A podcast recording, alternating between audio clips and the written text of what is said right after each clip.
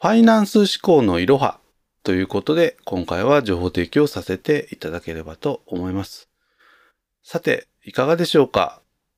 ファイナンスと聞いたときにですね、皆様の中にはひょっとするとこう苦手意識のある方もいらっしゃるかもしれませんね。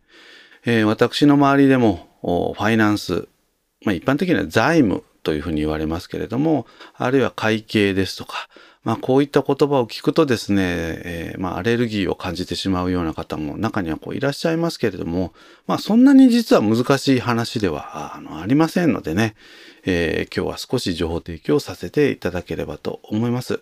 で、まあ、こういったあ新しい概念をこう学ぼうとするときにはですね、やはりまず大枠で捉えることというのがまあ大切ですのでね、えー、今日は大きく2点、まあ、ご紹介をしていければというふうに思います。まずその前に、まあ、ファイナンスとは何かということで定義をしておければと思いますけれども、まあ、一般的にこれ日本語で言いますとですね、えー、先ほども申し上げましたけど、まあ、財務とか、まあ、あるいは金融とか、まあ、そういうふうに訳されることがまあ多いかと思います。企業の投資が、まあ、儲かるかどうかを考える手法だというふうに捉えていただければよろしいかと思います。で、まあ、基本的な考え方はですね、えー、現在価値に置き換えて考えるということです。すなわち、まあ、キャッシュで考えていきましょうというのが一番ベースになりますということなんですね。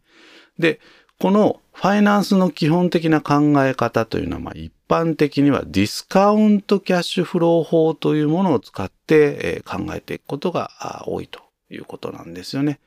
ですから、まあ、キャッシュというと、まあ、先ほど申し上げた通り、現在価値なんですけども、こう未来を考えるときに、まあ、未来に生み出していくキャッシュを現在のキャッシュに置き換えて考えていきましょうと。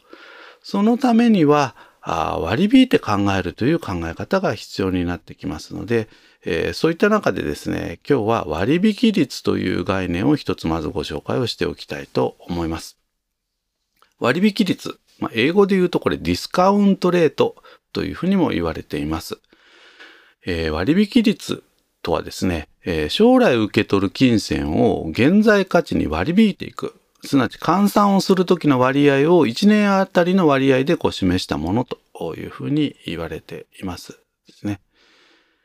えー、ですので、まあ、割引率というのは一定のルールに従って、まあ、設定をしていくわけですけれども、それをですね、どんどんどんどんこう掛け合わせていくことによって、えー、未来得られるであろうキャッシュからあ現在得られるであろうキャッシュにですね、えー、数字を計算をすることによって、まあ、捉え直していくというような時に、まあ、使っていく一つの概念というふうに捉えていただければよろしいかなと思います。ね。そして今度は二つ目なんですけれども、ワックという考え方があります。まあ、先ほどから申し上げております通り、企業の価値、これまあ現在価値で考えるときに、まあ、ディスカウントキャッシュフロー法でまあ考えていくわけですけれども、まあ、この時の割引率を考える参考としてこのワックというのを用いますということなんですね。えー、ワックというのは何かというと、過重平均資本コストまあ、なかなか難しい日本語なんですけれどもね、えー、価値を考えるときにですね、当然のことながら、まあ、コストがかかりますよね、ということなんですね。で、コストがかかる。お金に関して、まあ、コストがかかるっていうときにですね、大きく2つのコストがかかりますということなんです。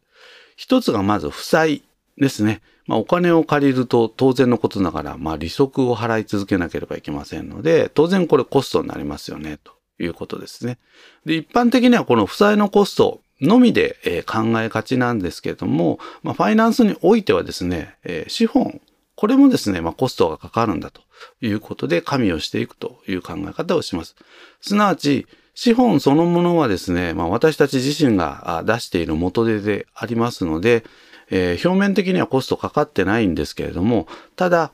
まあ、株主の視点、ですね、えー、資本家の視点から言うと、当然のことながら配当を期待をするわけですよね。ですから、この配当をコストという視点で見ることによって、そして、えー、両方ですね、この負債と資本の両方を過重平均することによって、えー、割引率を考えていきましょうというのが、このディスカウントキャッシュフロー法の中でのまあ重要な概念ということになります。ですので、まあ、あの、細かい話をするとですね、まあ、いろんなところがあるんですけれども、ぜひ、まあ、私たちマネージャーとしては、今日ご紹介した2つの概念ですね、まあ、割引率とワック、これをですね、まずこう押さえておいていただければですね、えー、ファイナンス的なことを考えるときにあまりアレルギーを感じずに進められるんではないかなということでご紹介をさせていただきました。以上、ファイナンス思考のいろはということで情報提供させていただきました。